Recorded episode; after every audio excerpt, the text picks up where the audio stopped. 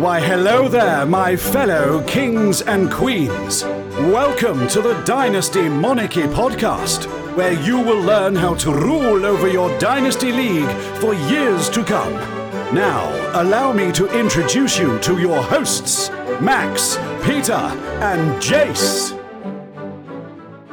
Here we go, episode number 12 of the Dynasty Monarchy podcast. Back again with your favorite podcast hosts, Jace, Max, and myself, Peter. Anything interesting happened this weekend, guys, or was it just like a normal week eight, of, you know, just a normal Sunday of football? Go I'll tell you one thing that didn't happen this weekend was that was one of the worst NFL trade deadlines I've ever seen. True, that was, I was dude. Falling asleep, no one moved anyone. It was so boring. Like, oh, this guy might get traded. Trade him. I don't care. I don't really care if it loses your team value. Just trade him.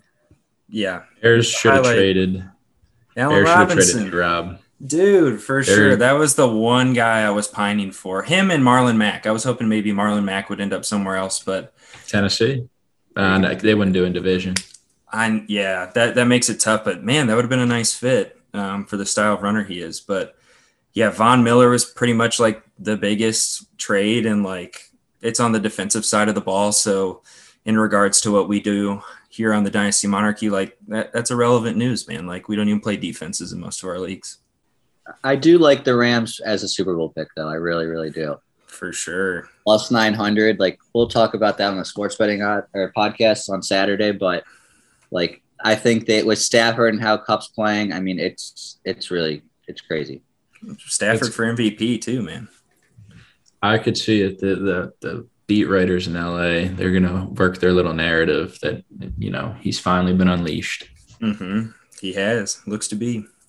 All right, so we are going to get into the episode. We have a good one for you today. We have our normal reports from around the realm, boom bust, uh, and then a new segment we're doing this week. We're going to do mid-season overreactions. So we're just about halfway done with the fantasy season, and we're going to do some overreacting based on what we've seen the first half of the season uh, that'll get a little little spicy, not gonna lie. Uh, and then we're gonna have our hit and miss of the week, as well as a quote from Max this week. Yep, still thinking about the quote. You know, whatever, oh. whatever comes to me in the moment. Keep the keep the last minute. That's right. Well, that's always how it happens. And Jace is going to do our ad read for the day. Yeah, today's episode, um, as always, on Wednesdays moving forward now, um, episodes are brought to you by Game Day Liner. Um, spice up your tailgate this season with the original Turf Truck Bed liner. Sport your team, company, or custom logo in their handmade vehicle liners. Designed and crafted in the US of A, baby. Um, it's perfect for tailgates, gyms, home offices, or anywhere you want to rep your favorite logo. Um, each product is pet, party, and work proof. So go ahead and visit GameDayLiner.com and use our discount code Dynasty21. Um, it's Dynasty21. All of it is um, lowercase. Um, so just to clarify that, but you will score uh, 15% off your custom liner with that discount code. Uh, so again, Dynasty21 to get 15% off your own turf truck bed liner. Yeah, thanks to Game Day Liner for the sponsor. Another week uh, of partnering with them. Super excited to have them part of the Dynasty Monarchy team. So, moving into our reports section, we're going to be a little bit quicker with this because there's not a lot of news, sadly, from the trade deadline. Uh, but first and foremost, Taysom Hill, he seems to be slated as the Saints starting quarterback after Jameis's tragic ACL tear.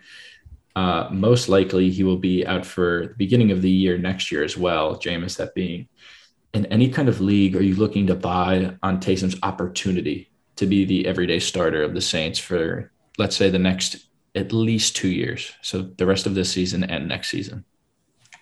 Uh, I'll, I'll kick us off here. I think the only league that I'd be interested in buying Taysom Hill is in like, I don't know if you guys remember last year, like in ESPN, they allowed him to play in tight end, was it? Yeah. Yeah. So if your league still allows Taysom Hill to play tight end, then I'd buy him there and start him there. But at quarterback, whether it's a single flex or even super flex, like yeah, he has rushing upside, but he's been hurt. I don't I don't think he's going to be the focal point of the offense. Like I get he can do it all. He's like a gadget kind of, but I, I'm not really buying him if he's on the waivers, I definitely add him in Superflex, but single quarterback league, he has no value to me really.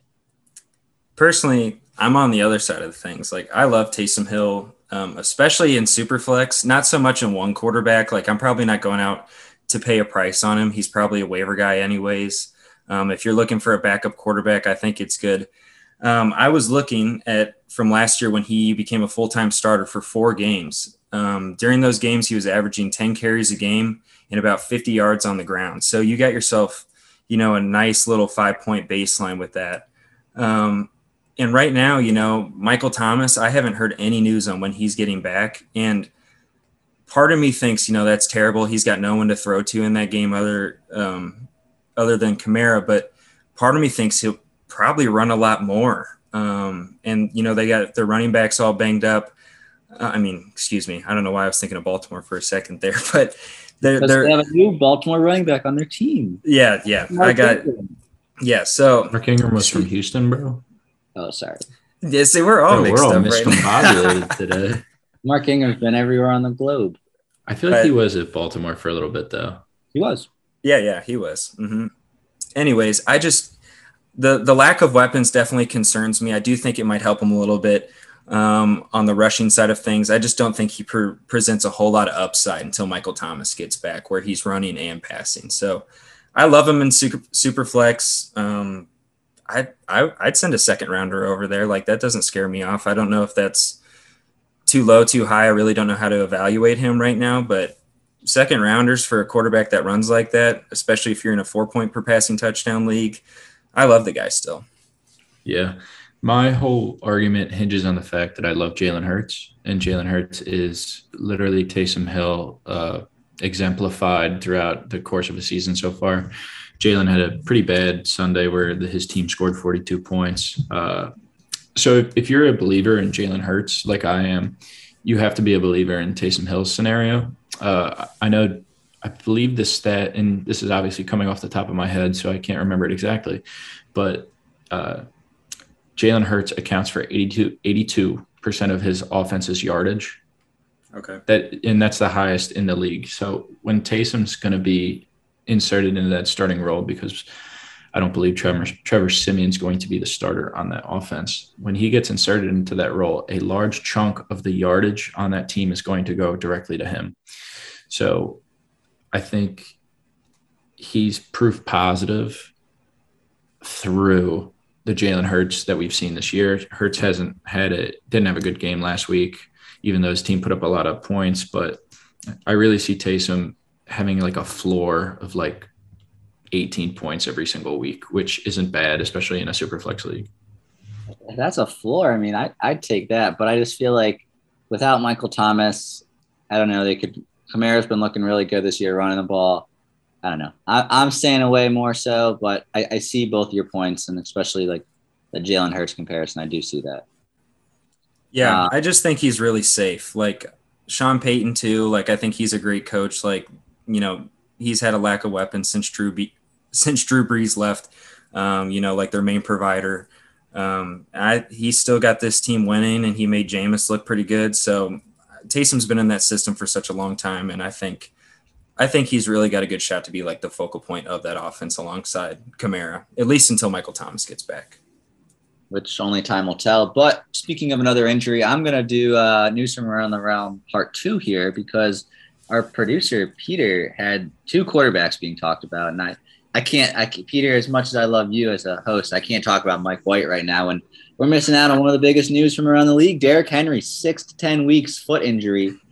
Um, he's going to miss the rest of the year he's 27. We talk about running backs all the time. What are you guys? What are you doing with Derrick Henry? If you're a competitor, if like you're in that two two, you're just you're just asking because you're a holder.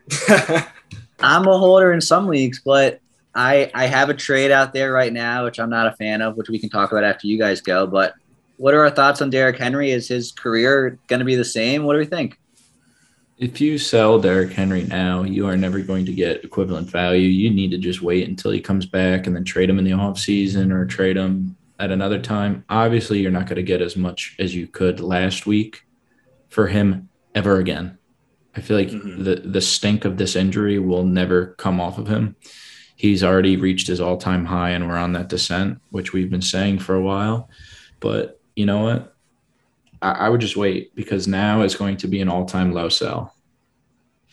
Yeah, I'm so conflicted about it because, I, like, I don't know. part of me is like, yeah, if you're not contending this year and you're contending later, like go get him and stash him. But like we talked about it this off season. guys that average as many or has have had as many touches as he has over the course of his career um, and have 2,000 yard rushing season, they all start declining almost immediately after, especially the season after. Um, I think back, I think there's what I said there were eight all um, 2,000 yard rushers, and each one of them or seven out of the eight declined the next year either due to injury or just lack of production. And now Henry's joined the list, man. Like he's he's um, become part of the trend. So I I don't know, Max. I think if I were in your position, I think it's like if I'm trying to sell him, I'm competing now. I need something. I think something I'd be willing to do is maybe going after like a young running back that's on IR right now because there's so many. Um, maybe give him to a guy that's looking to compete later, but has a young running back that's on IR and is maybe out for a couple more weeks. Like, would you do if you needed it? Would you do Derrick Henry for Clyde and Darrel Williams, so the Chiefs backfield, just to win this year?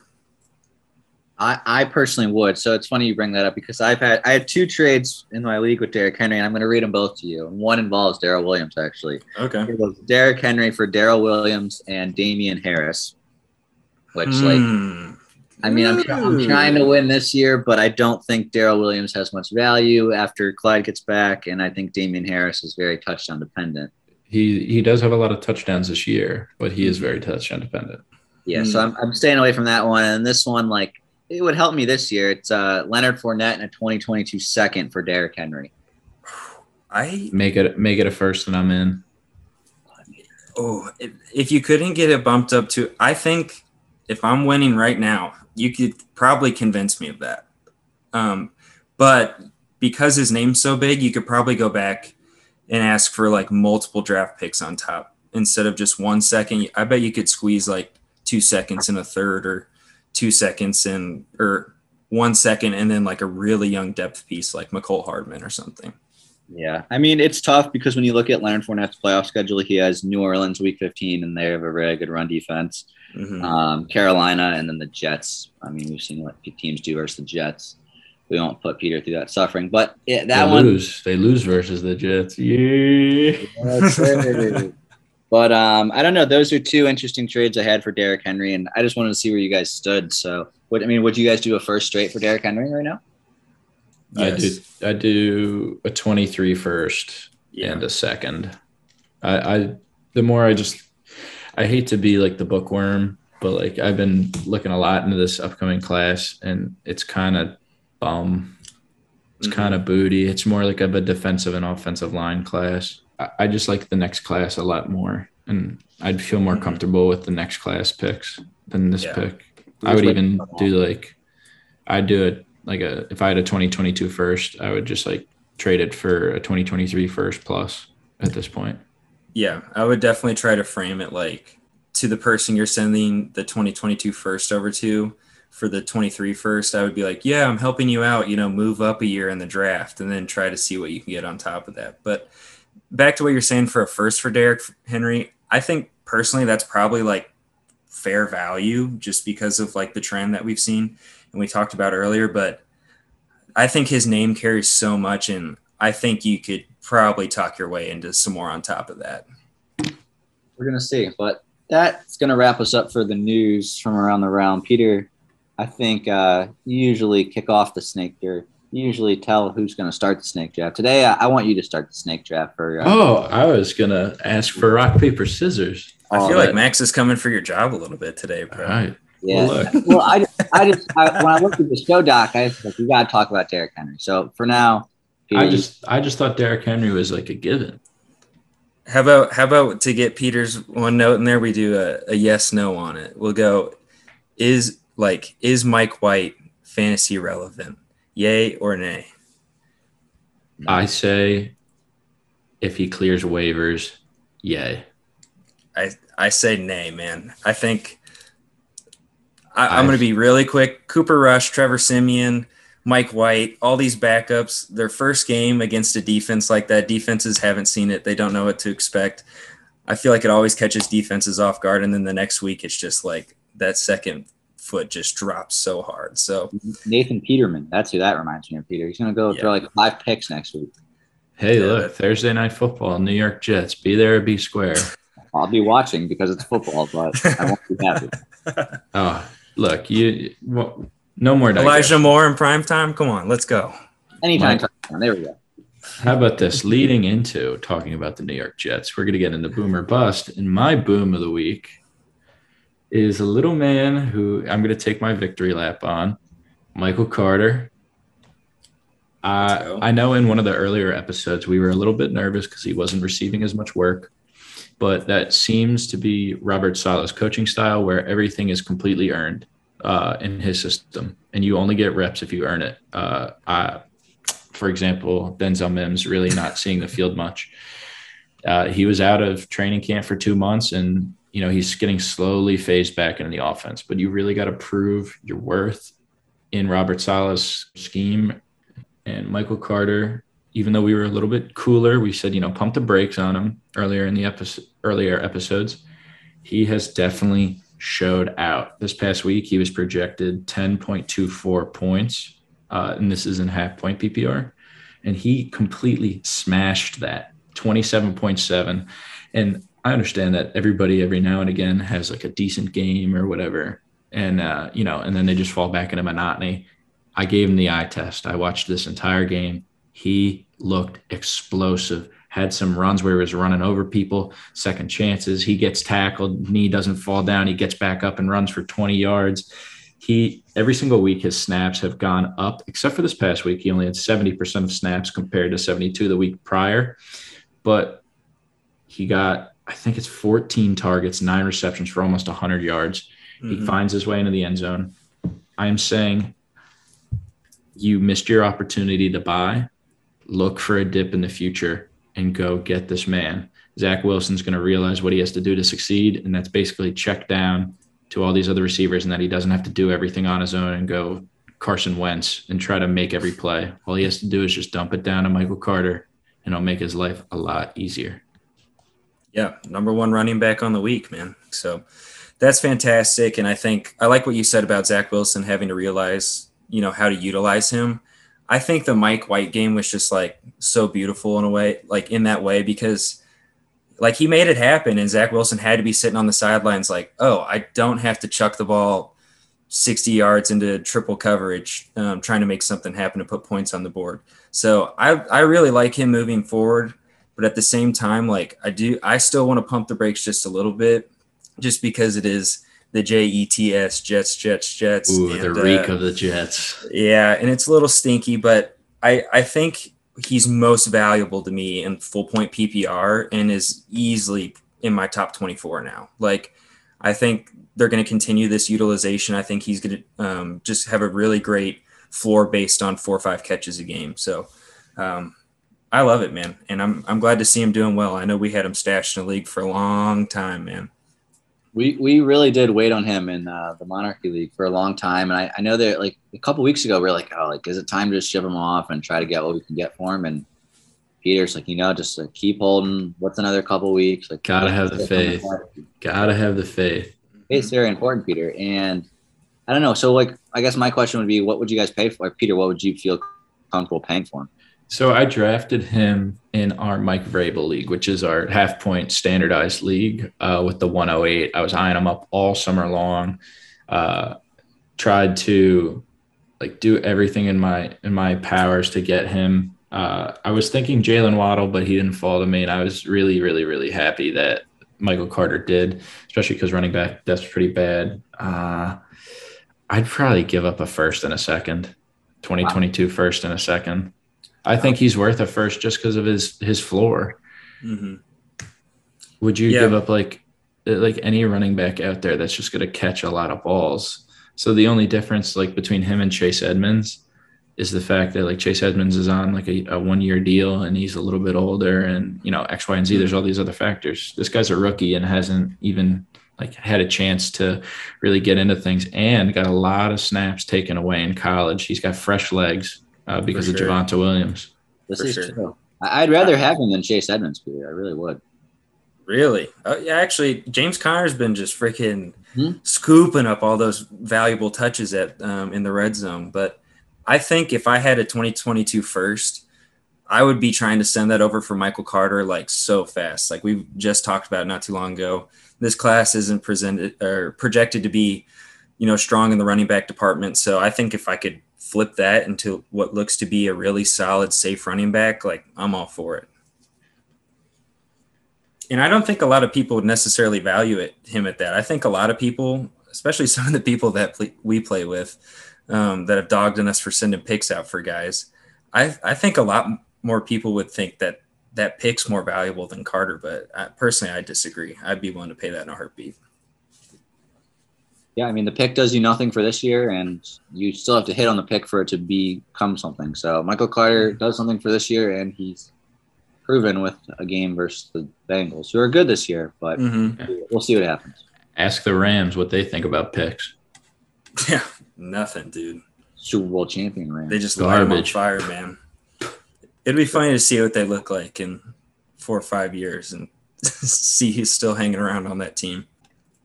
All right, Jace, let's hear your boom. My boom uh, is Pat Freiermuth, uh, tight end from the Pittsburgh Steelers, rookie tight end, that is. Um, this past week in half point PPR, he was projected for 7.72 points, and he exceeded that with a score of 12.4. Um, seven targets this week, four catches, 44 yards, and a touchdown.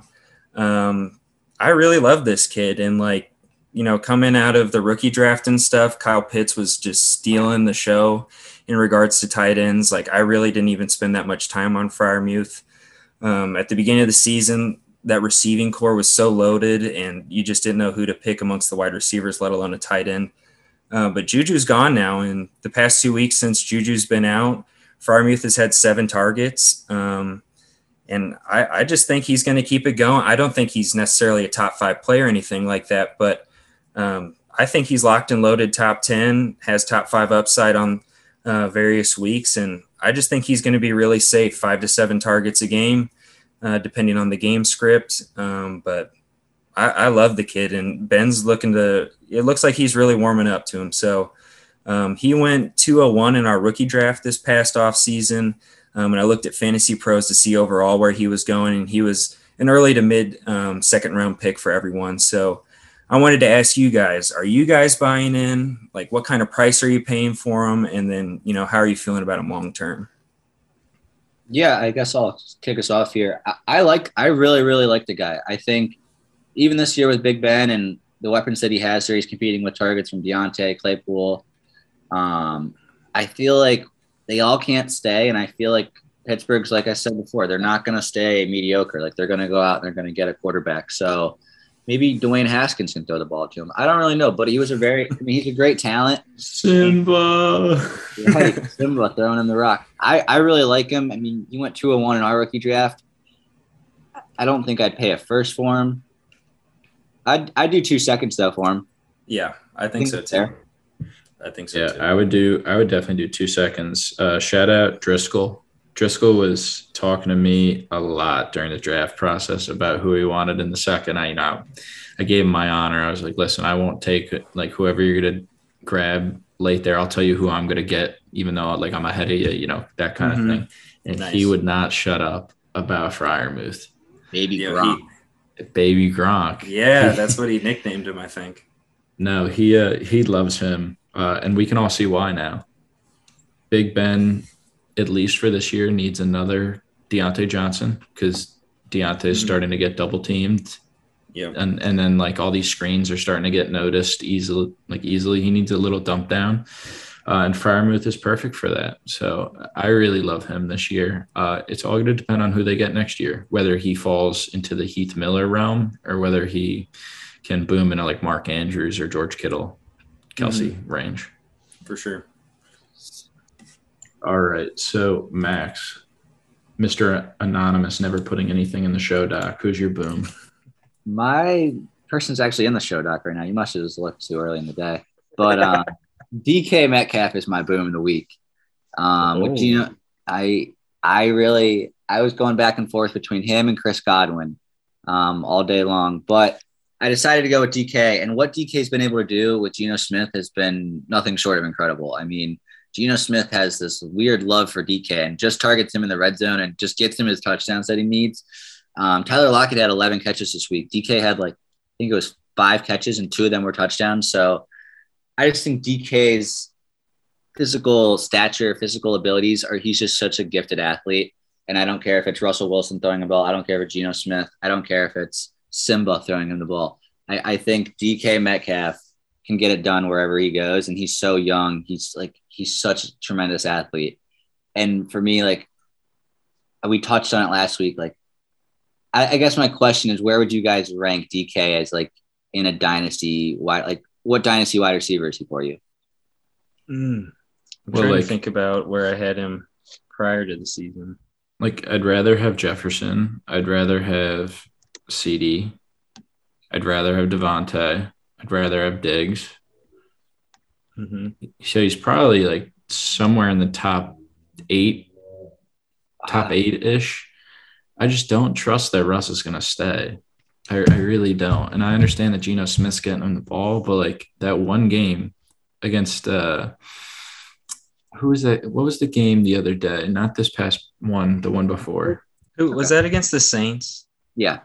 No, Okay. it was against the Yeah. Saints. He Yeah, had two catches the entire game. And like he had the one catch in the first quarter and didn't get one until the fourth. Yeah, I I um so I pulled up our rankings from the offseason. Peter, you had him ranked at six overall. I had him at eight. Max, you had him at six. Um, we averaged out at six point six six. And I think that's kind of like where I had it in my head is like six, seven, eight. Somewhere in that range I'm very comfortable with. Who'd we have Um, over him? So um, overall, over him, we had Stefon Diggs, Davante Adams, Calvin Ridley, AJ Brown, and Tyreek Hill. Yeah, I'd still rather have AJ. I'd rather have Tyreek. And I would rather uh no, those are the only guys I'd rather have. Ridley, uh, very sad news about Calvin Ridley. And, you know, if you uh, ever need help in your life with anything, there's always people out there that love you and uh, want to listen. But uh, he's definitely plummeted in the rankings for me. Yeah, there's a lot of unknowns surrounding him. You know, rest up, Calvin. Take care of yourself, man. That goes for anyone. Just like Peter said, you got things on your mind. I think he was a really good example. Step away from stuff and take care of your health, uh, your mental health. Um, that stuff's so important. So, yeah, I don't know, man. I, I think he's at least just to kind of sum up everything. I think we can all agree he's a top ten guy um, in Dynasty, if not higher. Um, you know, the Geno Smith thing, that experiment's almost over. You know, Russ just got that pin taken out, removed pin, ready to win, or something like that. So, so corny, man. He's a cornball. He's a real cornball. God, you always know you're going to get corny stuff out of that guy, but he's a good football player. I'm not going to dog him, but yeah, lock, locked in. I think he's got top five upside, especially because of those touchdowns. You know, like you said, Max, he's not catching a ton of balls, but when he does, he's like always in the end zone. And I don't blame either of his quarterbacks. He's freaking humongous. Like, Yeah. um, if I were out there, I would throw it to him all the time too. So, Final note: I hate that he's a crybaby and can't admit that he's wrong. Shout out Shannon Sharpe. yeah, I love Shannon. All right, snake it back to you, Max. The snake, my favorite thing. So my pit, not my pit, my. Sorry, I'm thinking. Uh, is that I- a word, little I- word play there? yes, it is a play on words if it was intentional, but my pit is Kyle Pitts. And um, I don't think he can do it without being the two. I, I don't think that he can be a one without Ridley, without Julio. I just don't think he could have all the attention on him. Um, we saw this week with no Ridley. He had two great games before that, one without Ridley, one with Ridley.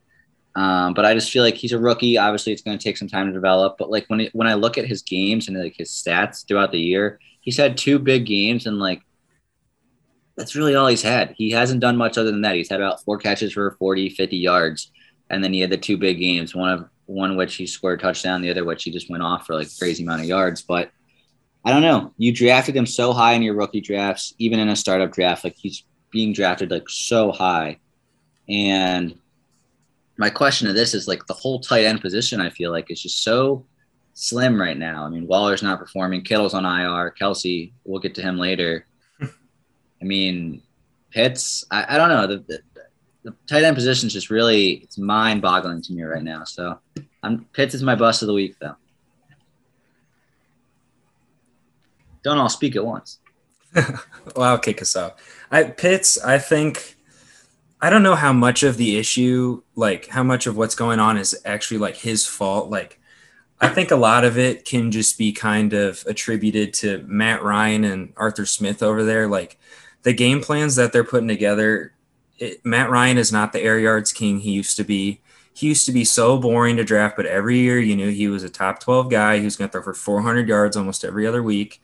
But now, man, he's just not chucking it downfield as often. The game's running through Cordarrelle Patterson. Mike Davis is getting his share again. Like, I think the offense itself is just not good enough to support what he is. Um, and I don't have any shares of Kyle Pitts, but if I did, I'm not panic selling at all. I think this is like tight ends in general are just long holds. They tend to develop a lot later in their careers. So, I, I don't know. People were drafting him really high in redraft and um, in startup dynasties for people that were like going to go for it this year. And like, I, I just like the tight ends take so long, and I get he's not a true tight end, but he's still like a rookie young kid out there learning how to play in the NFL. And like you said, like defenses have been focusing on him, and he's probably going through something he's never been through before.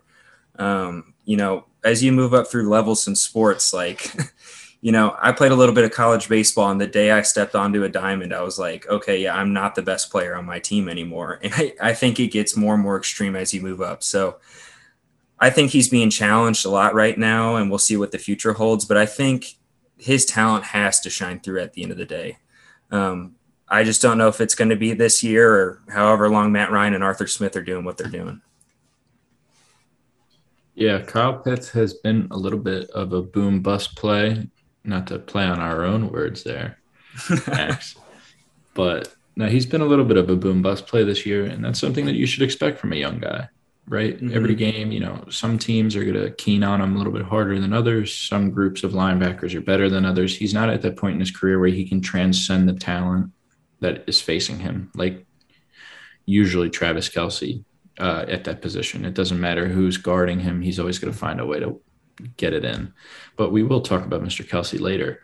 Uh, but no, I'm in complete agreement with you, Max. He he has a little bit of learning to do. He's got some learning, but I think you could buy the dip right now. I really do.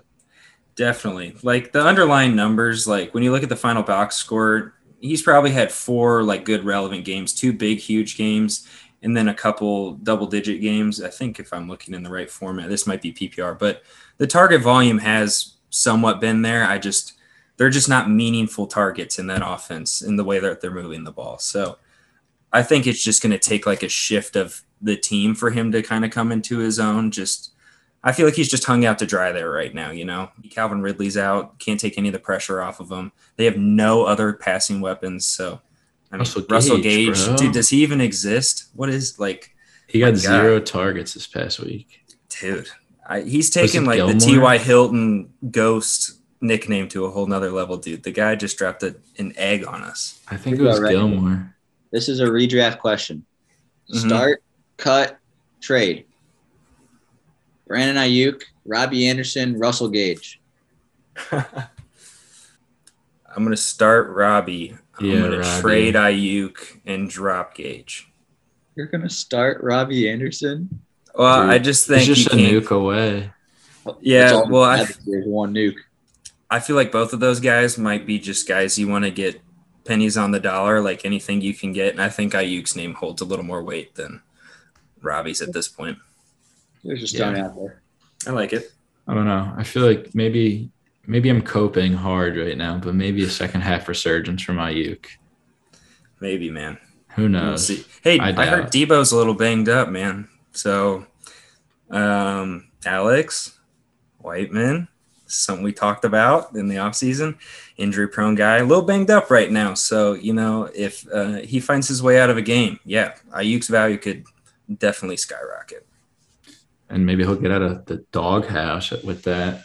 Uh, Jace, let's hear your bust of the week. Bust of the week is DJ Moore.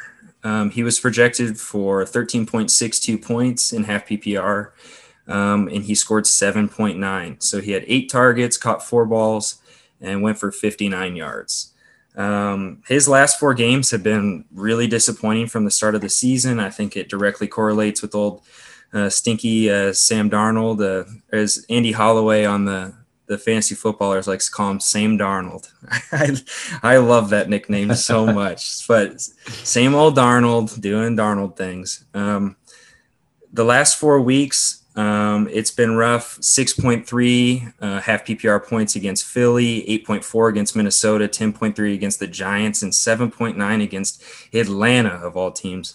Um, he hasn't scored since week four. And my main question is uh, to you guys Are we back to um, the same old DJ Moore like we are with Sam Darnold? No touchdowns, a lot of catches, good yardage here and there, but not the top 10 upside, not the top seven upside we were originally projecting.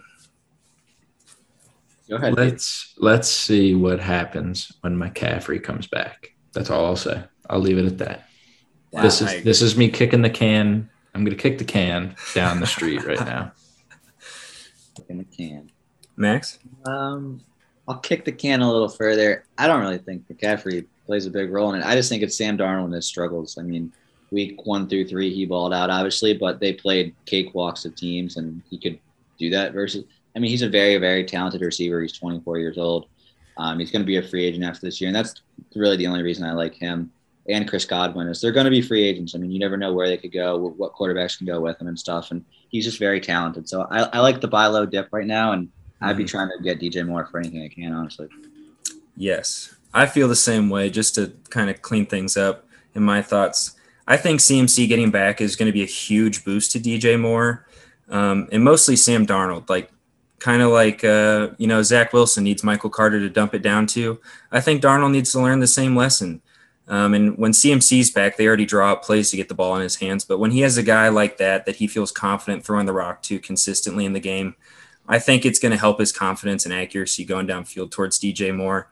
The defenses can't key on DJ Moore either, um, which is big. Even though I don't think that plays much of a role. Um, I know he like dominated Marshon Lattimore earlier this season, um, a guy that people are afraid of. But I love his upcoming schedule. So he's got New England. Um, that's kind of a question mark. You know, if he's if CMC's out for that game, you know Belichick's going to be keen on DJ Moore. Um, but then he's got Arizona, Washington, Miami, a bye, Atlanta, and then Buffalo, which is a tough matchup, and then Tampa Bay and New Orleans.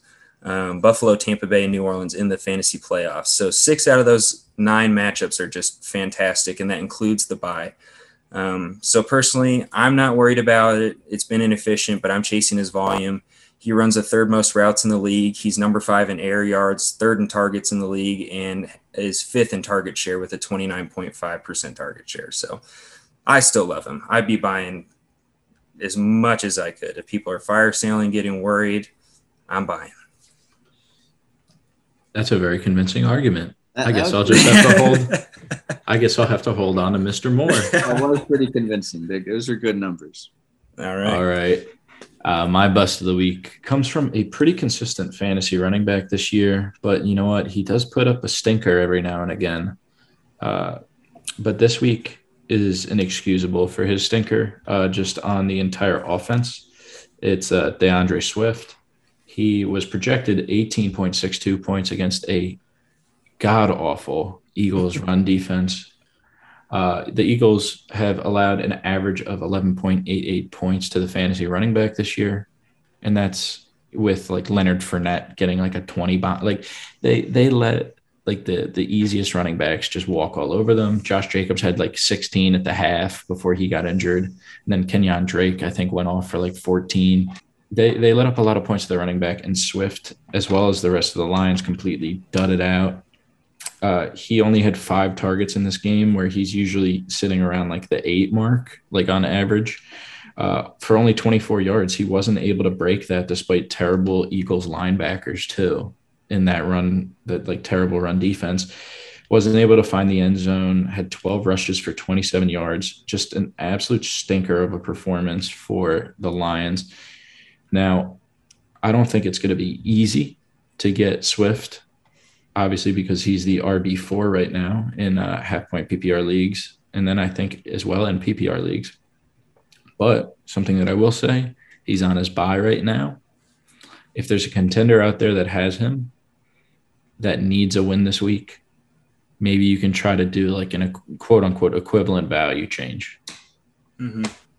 Just to get him somebody to plug into his lineup. Yeah.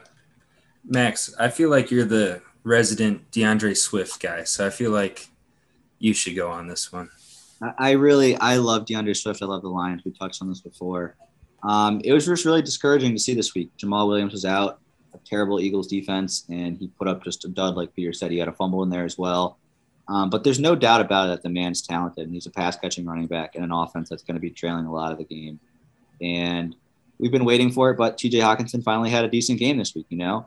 Um, and I think that didn't help Swift's case. Um, but like Peter said, like if anyone's concerned or anything, especially in a dynasty format, like I would be going out and trying to get this guy for whatever I can. Really, I think he's just so talented. I think the coach loves him. Dan Campbell wants to get on the ball more.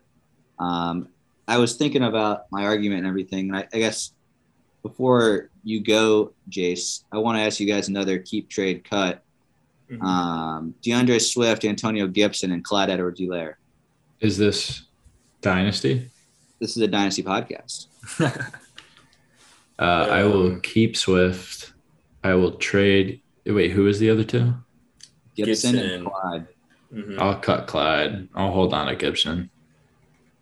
Oh, so you're hold, you said you're holding on to Swift. I'll trade. Gibson. Sorry, I'll trade Gibson. Okay, that's the same order for me. Unfortunately, that hurts my heart to say that I would ever cut Clyde. They're just all year two running backs, and I feel like Clyde underperformed. Gibson's not living up to his value, and Swift's living up to more than his value. So absolutely, it's all about those windows. But Jay, still go ahead on Swift. Uh, yeah, Swift, man. Like I think it was just a really bad week for a really bad team.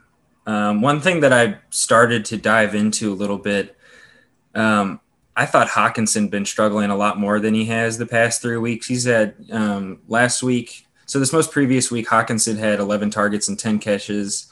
Uh, the week before that, nine targets and six catches, and the week before that, 11 targets and eight catches. So I was maybe wondering if you know we were seeing a new trend where um, defenses were locking down Hockenson and Swift was burning them in return. And then maybe this was just a shifted game plan to let Hockenson have his game and then maybe just really focus on Swift since William Jamaal Williams wasn't even there um, to spell him. So I looked at that. That that doesn't fall through. Um, that just doesn't add up from the numbers that I'm looking at.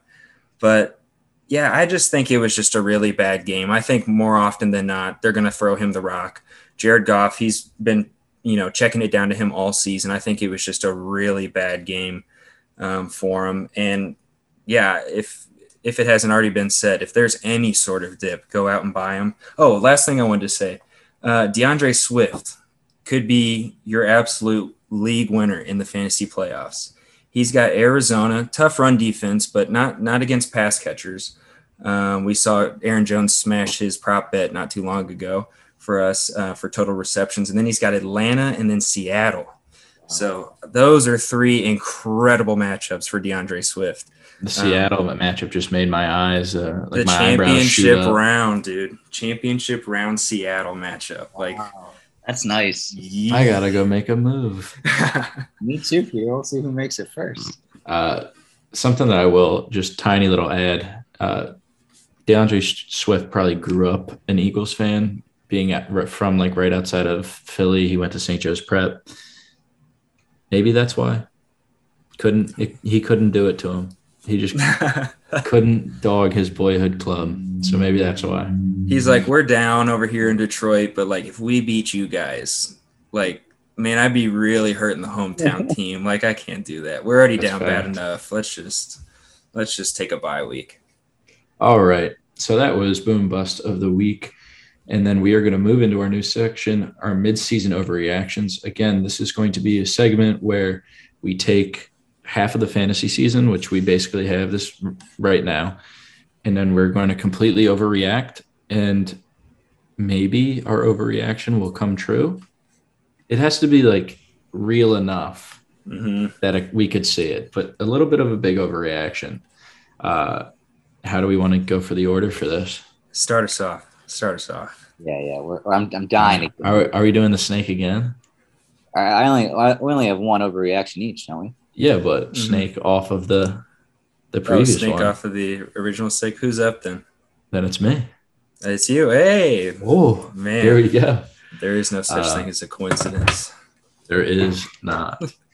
All right, so I'm gonna start here, and I feel weird saying this, but I, I'm I'm ready to say it, and this is a take that I will stand behind, even though it is a very large overreaction. Standing behind it. Here it is. This is the beginning of the end for Travis Kelce. Oh, brother, this guy stinks! No, Uh, uh. say it ain't so. I'll let the audience, I'll let the audience, you know, calm down for a second. But, you know, we've seen Travis Kelce kind of stink it up over the last five weeks, right? So this man has scored 20 points consistently every single week. I think it was for like 16 weeks. Uh, and then week four goes against Philly, who have probably the worst linebacker group in the NFL. He puts up 4.3 points. Has a couple bounce back weeks against Buffalo and Washington, but you know what his bounce back was? 14 points and 14 points. Then against Tennessee, in a game that the Chiefs really needed him to step up, he put up 10 points. And this past week against the Giants with no Blake Martinez, one of the best linebackers, that entire linebacker room is decimated. He puts up 2.7 points. now, I'm not saying that his career is over and that he is not viable for fantasy. I'm just saying we are starting to see the beginning of the end for his top three elite finishes. And I really don't know if he will even finish as the number one tight end this year. Oh, hot take. That's my overreaction. But I think finishing as one, then Peter. Mr. Mark Andrews. Andrews. Wow. Okay. Jace, go ahead.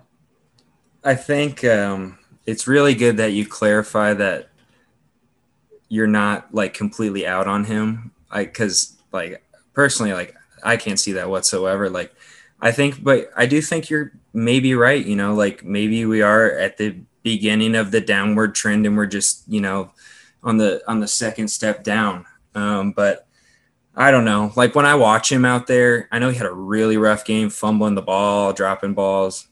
I just think they got Green Bay and then they got a bye coming up. So we'll struggle through this week and see what happens. Hopefully it's a high scoring affair because that's when he'll bounce back. But I, I don't know, man. Like I, I think he's going to get it together and stuff. And for me, he still passes the eye test. I think he looks like same old Kelce out there running routes, looks fast, looks like he can, uh, you know, get those yards after the catch. So I think it's definitely in the realm of possibilities with his age and how long he's played and the model of consistency that he's been. You know, you never expect the fall off. And then when it happens, everyone's always looking back like, how did we not see that coming? So, And all those You know- concussions. Dude, that, and I, I just think a lot of this year, I'm personally not worried. Like, if I'm contending, I'm buying. Um, I can kind of see what you're saying, but I think a lot of what they're doing right now has to do with Andy Reid and Mahomes. Like, I think if you watched, if you skipped out the the Monday Night Manning and watched the normal broadcast, um, they did a great job talking about how Mahomes is just uh, Mahomes and Andy Reid are so caught up in taking the top off that they're just ignoring all of these, you know, 12 yard out routes, eight yard out routes, um, seven yard slants, the dump downs. They're not, they just like don't want to sustain long drives. They just seem so dead set against it. And no matter what the game script is, it's like every three plays, Mahomes chucks one into triple coverage to Tyreek Hill 55 yards down the field. Like, I, I just think they're going to have to shift their game plan, get the ball in their playmakers' hands a lot quicker. So I think we saw a trend of that. Tyreek Hill, you know, a lot of catches in that game, not a whole lot of yardage from the amount of catches he had um, from what you would expect in a yardage standpoint. Um, but hopefully we just see it shift. They um, because right now defenses just have them figured out right now.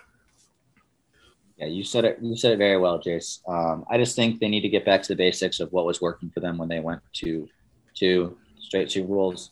Um, you have an elite talent in Travis Kelce, and like you said, he does still pass the eye test. I, I don't disagree with your point, Peter. I don't know if that's two double negatives, if that's even grammarly friendly, but I, I, think it's a good point, Peter. I, I really think that the, the cliff is near, you know, if we're driving down on the Polar Express, like there's there's some flashing yellow lights definitely ahead of us. So be with trade or buy the with whole thing is is the conductor seeing the yellow lights. That's that's what they need to know. Only time to mm-hmm. call on that one, Peter. But I, I, I think that's a pretty solid quote unquote overreaction. I, I like it, Peter. Yeah, I think the biggest piece of advice that I could draw out of the whole thing is if you're not contending right now and you somehow still have Kelce on your team, maybe recognize that things could be trending downwards, kind of like what just happened with Derrick Henry. You never know, right? So recognize what's going on. And if he has a big boom game against Green Bay or coming out of the bye and starts to look good again, maybe, you know, you start looking as uh, looking at that as a window to capitalize on a huge trade um, and ship him off before there's any risk that he's declining. Yep, absolutely. All right, Chase, let's hear your midseason overreaction. Mm.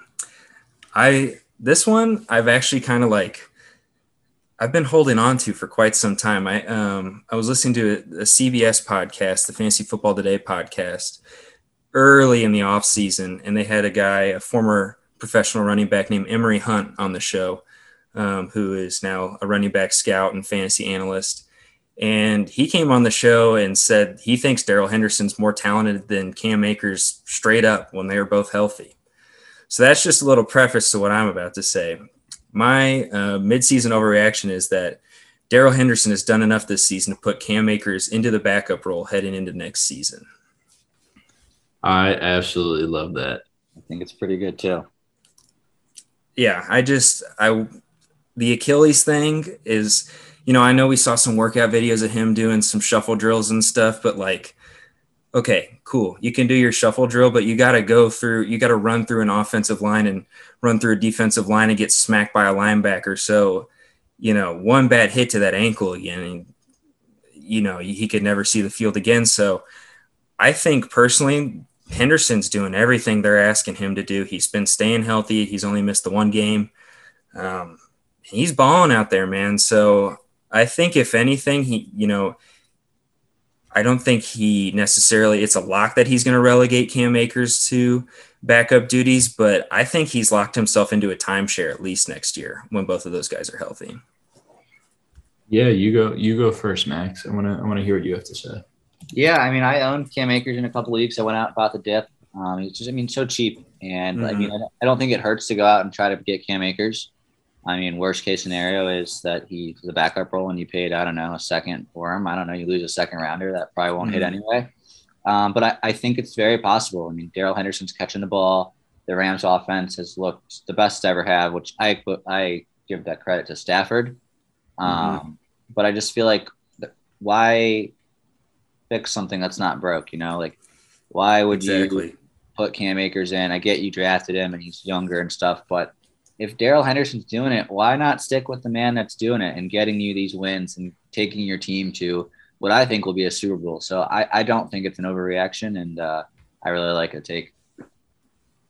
I think it's a great take. Henderson has been a great, very underrated pass catcher this season. I've seen it a lot seen him coming out of the backfield. And that was the whole thing about Cam Akers is that he was good in the pass game too. And Henderson was more of like a downfield runner just because of their body like types and body sizes.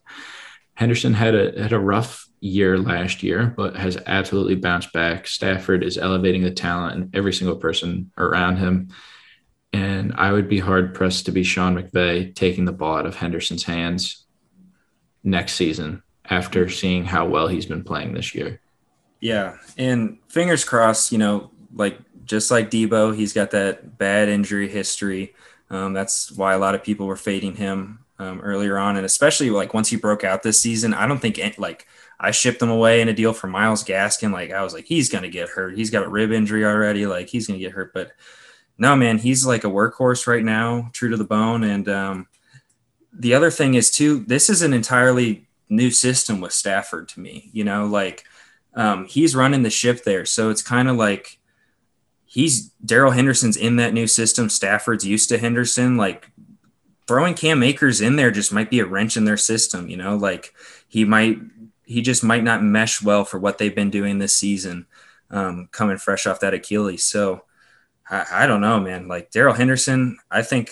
I mean, when I shipped him off, I was like, I don't know about this guy's long term value, but right now, like, it's looking good. So, yeah, that's uh that was my overreaction. I think that's pretty solid. Um, Max, let's hear yours. Yeah, you guys don't know what I'm going to say, but Jace, No. actually, Jace actually hints at it. It revolves around Deebo Samuel, and right now Deebo Samuel is wide receiver four in standard and PPR. I think Deebo Samuel finishes outside the wide receiver 30. Um, Whoa. yes, What? I He's think on pace to break Jerry Rice's single season record. That's great for him. I don't think it's sustainable. I think that what he's been able to do has been able to, he did it against Seattle, Arizona, then a bye week, and then Indianapolis and Chicago. All on the sleeper bot. Those are green schedules um, without George Kittle and with Brandon Aiyuk not being in the game plan. Uh, we touched on how he's hurt a little bit. I mean, we've all played sports. If you're hurt, you're just you you're mentally not in the same state. Um, he's physically not going to be in the same state. I think that they're getting their running backs healthy with Jeff Wilson and Raheem Mostert and Elijah Mitchell. Like they're running the ball. They want to run the ball more. Kittle's coming back. Brandon Aiyuk's going to get the ball more. I just think right now is such a good time to sell Deebo Samuel. And I talked to you guys a little bit before the show about a trade I just made, and it revolved around Deebo Samuel. And I thought it was a good segue to bring it up here, and then we could talk about it. But um, I traded Deebo Samuel a second in 2023 and a third in 2024. This is in a super flex league Mhm. for two first rounders, one in 2022, one in 2023. So basically, I equated it to Deebo for two first. I think his value is at an all time high. I get he's 25 years old. I just don't think it's sustainable, and I think he finishes outside the wide receiver 30. Dude, I think on this podcast, if you're going to get anyone to agree to that, it would probably be me. Um, but dude, Peter. like, yeah, yeah, man, I just, I feel like I was quite outspoken on my Deebo hate this offseason, and boy, have I regretted that this far. So with, with Deebo, man, I've always still kind of felt the same. Like, I hold those feelings that you're holding right now. We're like, I feel like the injury is just right around the corner. Kittle hasn't been involved. Aiyuk hasn't been involved. I feel like it's got to be a little bit of a mirage, but and I also feel like a, a lot of a good chunk of his fantasy points have come on busted coverage plays. Like, Yeah. si- yeah, and I don't know how that is not sustainable. Defenses aren't going to be breaking down like that all the time, and I don't know. But the one thing, like, I I don't know if I could see him finishing outside of the top thirty. Like, I think it would take a season in um, season ending injury for that to happen, but. I, I could see him outside of like the top 12 or 15 maybe because his schedule man it doesn't even lighten up one bit. Listen to this. Arizona which we already saw him you know have a good game in that one. Only three catches but still turned out 14.6 points in half point ppr he's got the rams tough defense and then jacksonville minnesota seattle cincinnati atlanta tennessee houston in the championship round. Like that schedule is immaculate. So I don't know, man. Like, there's one side of me that's like, yeah, the injury scares me. I could see him finishing outside the top 15. But there's that other part that's like, dude, you've been wrong about this for months. Switch over. He's going to be a top seven guy. So, I, I don't know. That one's tough, man. That one's got me walking a tightrope. Yeah, I, I love all of ours actually. I, was a little nervous about the new segment. I, I really love all of ours, and I feel like at least one of them is actually going to happen. Mm, yeah, All definitely. three. I mean, we're the Dynasty Monarchy podcast. They're all going to It's overreactions for a reason, but hey, if all three of them hit, we got to have like ESPN or Fox or CBS sign us. hmm for real. Just We'll put us the- around a like a fortune teller ball. We just, we just overreact all the time and predict the future. All right. So we're going to fire through hit and miss of the week pretty quick here. We'll stay with the snake draft. So let's hear it. Max, your hit of the week. my head of the week. Um, wow, wasn't wasn't expecting to go first here, Peter. can Installed just- 100 plus guardrails Oh, on bunk yeah. beds. Hit your quota. Guardrails. No, I wish we hit our quota. Uh, my head of the week is that the Houston Astros are not going to win the World Series. Um, they're down seven nothing right now in the bottom of the eighth. I guess they could have a major comeback, but cheaters never Yeah. win. Not great. Cheaters, cheaters do not win. All right, Jace, your hit. Um, hit of the week, man. Oh, I just started. Uh, I started up baseball lessons with um, an eight-year-old kid that I've been working with for two years, and um, when we first started, he'd never picked up a baseball bat in his life, and his swing, man, it was robotic. It was rusty. Did not look that great, but he showed up today for our first lesson in probably four or five months, and looked like he'd been playing professional baseball um, during that time. The dude was just absolutely crushing the ball. I was pitching it to him. He was hitting them right up the middle, back to my chest on line drives. Wow. Um, he's learned to turn on the ball and hit it to left field. So that that blew me away today. Um, his younger brother also joined us, so it was just a really good day on the the baseball lesson front. Is he squishing the bug? No, man, we don't squish the bug. We uh we drive through the toe. We get into what's called the power triangle with the legs. There it is. Yeah, Less we don't we don't line. squish no bugs. I love that. Yeah. All right, that's awesome. Uh, my hit of the week is the nightmare in New York that took place on Sunday with Mr. Mike White. Anytime I get to watch the Jets win, I get a little giddy. And Max and uh, Jace, being Browns fans, uh, can understand what that was like. Just Dude. being able to see a win, how nice it is. Hey, I, I like that they beat the Bengals. dude when that was uh when that was happening i texted you a couple of times dude i was hyped for you You did. like like you said we we've been us browns fans man pretty much all of cleveland sports for a while there man when lebron wasn't around nothing else was going on like we had nothing to look forward to and you know any single win meant a ton so you know i was really happy to see the jets pull that off and uh, i was excited for you i was excited for mike white out there freaking thugging on everyone. So Yeah. that was awesome, dude. My, and we're going to snake it around. My miss of the week was having to leave the Halloween party to get back to work for the next day. I had to leave the Halloween party at like six o'clock on Halloween just to drive back to Philly and go to work. Shout out Big Mike. I'm sorry I had to leave. Dang, sitting there in your costume, drinking water. Like, I get up for I work. like, I, I I can't drove believe here. this. Now I got to drive an hour back. Now I got to Yeah, go to bed early and be a responsible adult. that stinks, Oof. man. That stinks. You did not get a trick. You got a treat. I got Oh, the no, opposite. wrong. I, got, got I didn't get a treat. I got a trick. All right, Jace, let's hear your uh, miss of the week. Miss of the week directly relates to fantasy. Um, I had Tee Higgins in a lineup over Mike Williams, and I stared at it for probably 30 minutes and had the deepest internal monologue you could ever have with myself. I, I, I had Tee Higgins in there, and I was like, he is going to have a good game this week. I started him in an eight man league where there's so much depth, and Tee Higgins was like on the waiver wire. I was feeling it, and I was like, looking at those projected points, man. I was like, oh, Mike Williams is projected like five more points, but I was worried about New England. Man, I went back and forth, back and forth, and I put Mike Will in my lineup. And had I made the start to Tee Higgins, I would have won my matchup this week. And those things, I carry those around, those roster decisions like you wouldn't believe. I still remember losing a championship, benching Cooper Kupp for Breshad Perriman in a league. Yep. Oh, yeah, that happened. And we listen Yeah. to uh, fantasy advice from you. Yeah, this is I distinctly remember he had San Francisco. He was kind of banged up. San Francisco had like the best defense in the league at that time. I also in that same game started Will Fuller over Julian Edelman because Julian Edelman had like one arm left on his body. And both of those guys went off, would have won a championship. So that's my miss of the week, and it'll probably follow me around all year. So Wow, that's a good one. Leads into my quote, but uh, my uh, my miss of the week is the Cleveland Browns football organization. They're, they're, Rough so, one. they're so talented, and to be four and four is just pathetic. To put up ten points against the Steelers at home, it's just Odell needs to leave. I'll say it. Oh, it finally came out of That's, his mouth. that's my second victory lap of the episode.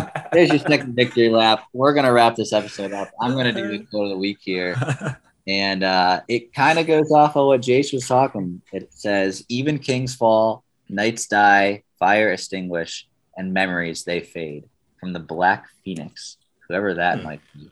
But I, I feel like you can relate this to Dynasty. I mean, Jace. I guess memories don't fade for Jace, but I, I picked this quote because King Henry he finally fell off his throne, and we don't know if he'll be back the same. We don't know when Travis Kelce's throne will be off.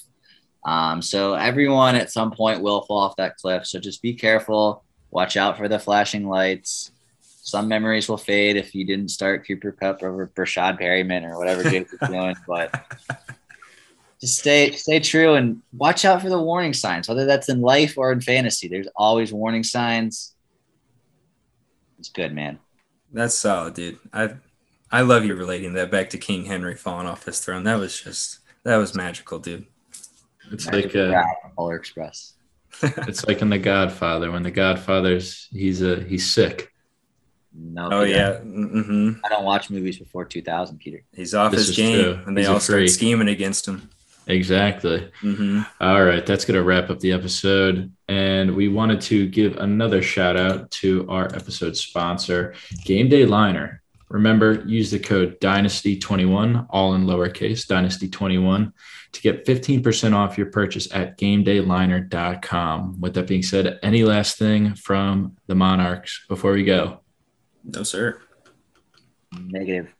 Go Braves, go Jets, go Cardinals, go Browns. I won't say go Eagles because I'm not gonna say I'm not gonna hop on the bandwagon, even though I live in Philly. There's no bandwagon, Peter. I'm on the Jalen Hurts bandwagon. Okay. All right, thanks everybody for watching. Peace. Peace. Take it easy. Thank you for listening to the Dynasty Monarchy podcast. Fancy some fantasy advice? Tweet or DM at Dynasty Monarchy on Twitter. Until next time, farewell, my fellow kings and queens.